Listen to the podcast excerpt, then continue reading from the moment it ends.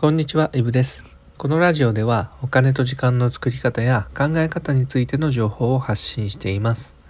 本日は、ふるさと納税サイトを選ぼう。そんなテーマでお話ししていこうと思います。ふるさと納税って、まあ、よくテレビとかネットとかで、まあお得だって一度は聞いたことあるとは思うんですけど、制度の仕組みとかっていうのが分かりにくいし、まあ、難しそうだし、どんな手順でやればいいか分からないし、まあ、なんだかんだ手を出してないって方も少なくないのかなと思います。で過去の放送で、まあ、ふるさと納税の仕組みだったりとかっていうのを分かりやすく解説しているので興味がある方は聞いてみてください。まあ、簡単におさらいしておくとふるさと納税っていうのはやってることっていうのは、まあ、超お得なネットショッピングだと思ってくれれば OK で例えば Amazon で5万円分好きにお買い物をして、まあ、その商品がうちに届いてで後日なんと4万8,000円戻ってくるこんなイメージです。まあ、たったこれだけなんですね。でどう考えてもお得ですよね。まあ、要は自分は2,000円払うだけでネットショッピングができちゃう、まあ、そんなイメージでいいかなと思います。まあ、今回5万円のお買い物でしたけどこの金額ってのが、まあ、年収の高い低いによって、まあ、増えたり減ったりそんなイメージです。まあ、詳しく知りたい方は過去の放送を聞いてみてください。でなので、ふるさと納税の流れを簡単にまとめると、まずはふるさと納税サイトを選びます。まあ、ショッピングサイトを選ぶっていう感じですね。で、その中で自分がいくらお買い物ができるのかっていうのを調べます。まあ、当然無限にはお買い物はできないので、で、まあ、上限額ってやつがあります。そして、実際に好きなものを注文していきます。まあ、これ普通のネットショッピングとほぼ同じですね。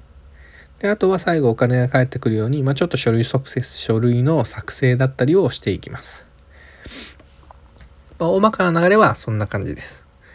で今回はまずショッピングサイトを選ぶことをお話ししていきます。要は普通のネットショッピングでも、まあ、Amazon だったりとか楽天だったりとか Yahoo ショッピングだったりとかまあいろいろあるじゃないですか。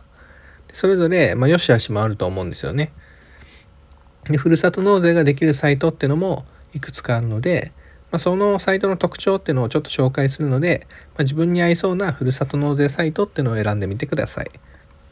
とは言っても、まあ、細かいの含めると、ま、10サイト以上あるんですよね。ま、そんなたくさんあげてもなかなか選びづらいと思うので、まあ、今回は3つに絞って紹介しようかなと思います。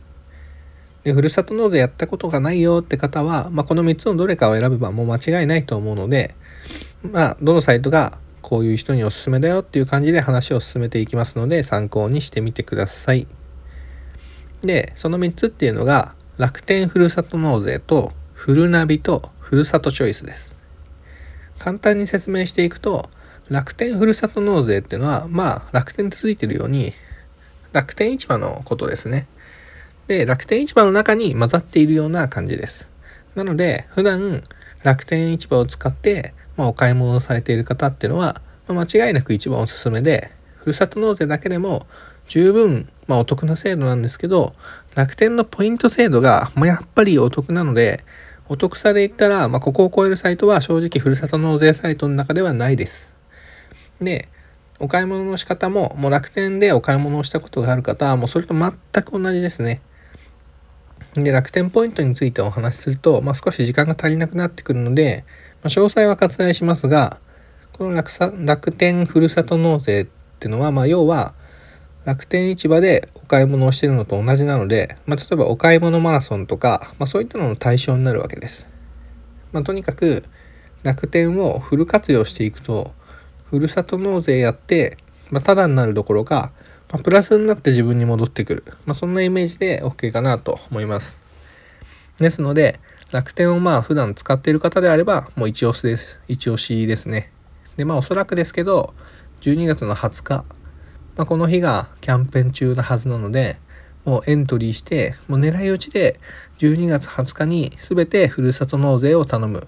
まあこれが今年最後のチャンスかなと。まあギリギリのとこかなと思ってます。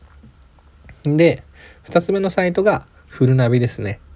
フルナビっていうのはまあ、どんな人におすすめかといえば、まあ、こっちは楽天じゃなくて Amazon をよく使う人におすすめです。なんで普段 Amazon でお買い物をするよって方は、まあ、こっちの方が魅力的かもしれません。っていうのもふるさと納税した金額の、まあ、おそらく今だと7%ぐらいの Amazon ギフト券っていうのがもらえます。まあ十分お得ですよね。であとこのフルナビってサイトは一応家電が結構豊富にあったりします。まあ、先ほど少し言い忘れたんですけどもふるさと納税のサイトって、まあ、そのサイトごとに、まあ、もちろんキャンペーンが違うのもあるんですけど